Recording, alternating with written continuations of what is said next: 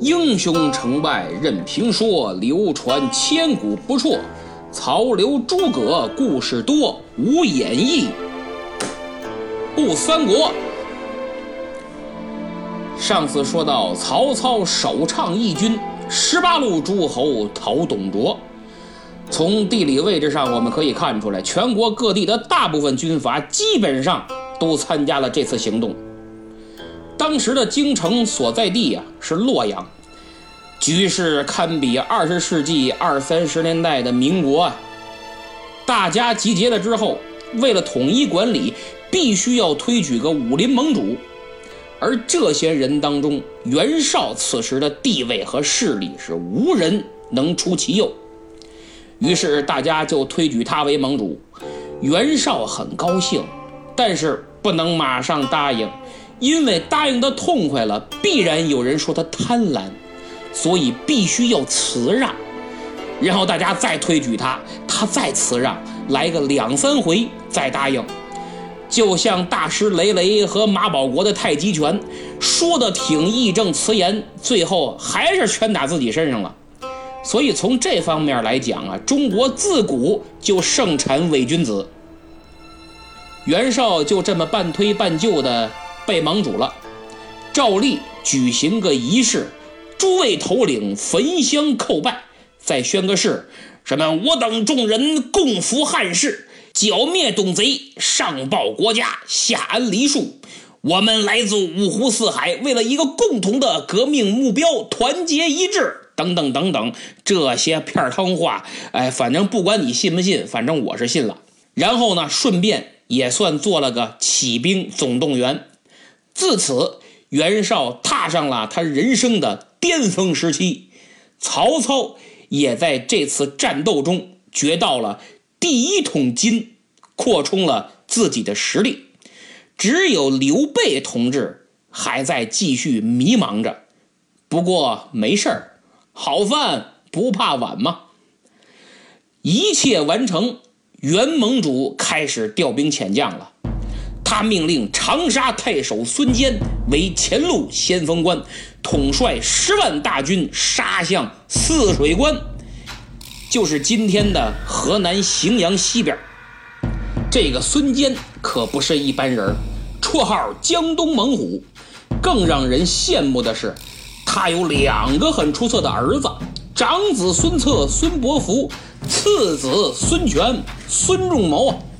后来曹操都感叹生子当如孙仲谋，有幸孙坚做了孙仲谋的爹。孙坚接到命令，率领自己手下的四员大将程普、黄盖、韩当、祖茂，直扑汜水关。董卓闻听消息后大吃一惊，毕竟这可不是闹着玩的，急忙召集手下人商议对策。吕布本来要请令出战，但另一名大将华雄抢过令箭，立功心切，急于表现，可以理解。可以理解，事实证明他也没吹牛，确实华雄同志还是有本领的，当然是在遇到某个人之前。华雄领兵到了汜水关，迅速展开了战斗。冀北向鲍信的弟弟鲍忠为了和先锋官孙坚抢功，先行带人马赶过来挑战华雄，结果他为自己这种无组织无纪律的行为付出了代价，功没抢着，人还死了。仅用了一个照面，华雄就刀劈鲍忠于马下。冷兵器时代将军骑马作战，回合制，一个回合是两个照面，也就是说半个回合鲍忠同志就牺牲了。由此可见华雄之勇武。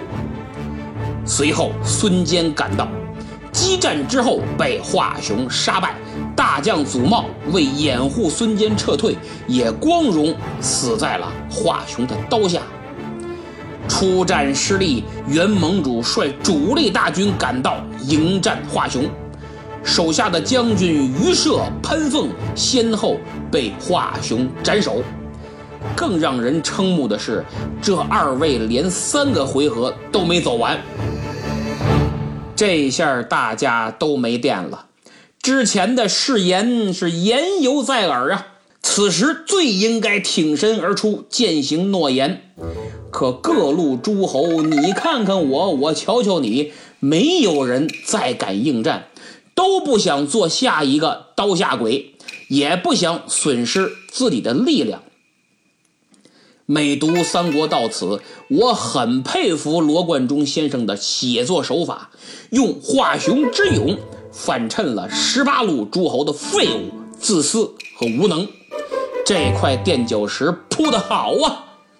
以后我们会发现罗先生惯用此道，而且一个比一个精彩。袁绍一看大家居然没人敢言语了，长叹一声，嗨，可惜我没把手下名将颜良、文丑带来呀、啊，否则华雄他他他他他哪里是对手啊！真搞不明白此时袁绍说这句话意欲何为，你都出来干革命了，为啥还要保留实力呢？是打算先让别人冲，然后自己坐收渔翁之利，最后用颜良、文丑把十七路都收拾了？不过他这句话刚说完，就听到有一个冷冷的带着蔑视的声音说道，哼，小将愿往，斩华雄头，献于帐下。袁盟主一听，哎呀呵，行啊！他赶紧循声仔细一看，就见公孙瓒身后站立一人。此人身高八尺，面如重枣，卧蚕眉，丹凤眼，五柳长髯，头戴英格绿扎巾，身穿英格绿战袍，手持一柄青龙偃月刀。我想，真正的三国迷听到此处，应该再也坐不住了。此人正是关羽，关云长。但袁盟主当时还真不认识他，这不奇怪。一来这时候关老爷还没被老百姓和黑白商三道给供起来呢；二来，如果袁绍是洪七公的话，那么此时的关羽估计连一代也不带呢。所以大哥不认识这个小弟很正常。袁绍满脸不屑地问，你是何人呢？公孙瓒赶紧介绍，此乃刘玄德之弟关羽，现居马弓手之职。听到这个职务，袁绍感觉受到了侮辱，哎呀，恨不得接盆水吸吸耳朵，哎呀，气死我了！派个马弓手上阵，若让华雄知晓，岂不笑话死本帅？袁绍是典型的国产酱缸文化，哎，学历和职位永远比实力重要。他气得下令把这个小卒给我轰了出去。曹操急忙上前劝阻，说让他去试试看，也没什么要紧的，哎，大不了多死一个。再说万一成了，那岂不是撞了我军的士气？再说看此人气度不凡，威风凛凛，说他是大将，华雄绝对信呐。稳住了袁绍，曹操就给关羽倒了一杯酒为他饯行。关羽接过酒没喝，吧嗒就把酒杯放在桌上，说道，多谢曹大人，酒且放下，关某去去就回。说完提着刀就出帐。在此我要说明一下，古人饮酒饮的都是米酒，习惯加热之后再喝，而曹操与关羽两个人刚才的一敬一让，充分反映了两个问题，一个是曹操的礼贤下士，不拘泥古板，重能力，不看学历，不问经历，就像当年萧何力荐毫无寸功，还受过胯下之辱的韩信，这是成功人士必备的优秀品质。而关羽的去去就回，说明了他的自信，根本没把华雄放在心上，还没见面呢就如此轻视华雄，自信过度了，可就是傲啊。这正是《三国演义》中关羽的性格，也是真实历史上关羽的性格。罗先生一句话尽显其性情，真应该为其文笔鼓掌啊。罗贯中接下来笔锋一转，转换成了另一种风格，这种风格是我看陆小凤、楚留香的时候才体会到，原来古龙的精髓也在这里。他没有详细交代关羽的勇猛，我们只知道如下两个事实：一，关羽没有吹牛，华雄的威风就此打住，关云长出去就对华雄实施了斩首行动。二，关羽的刀很快，他把华雄的首级拿进大帐之时，曹操一摸，酒还没凉呢。这得快到什么程度啊？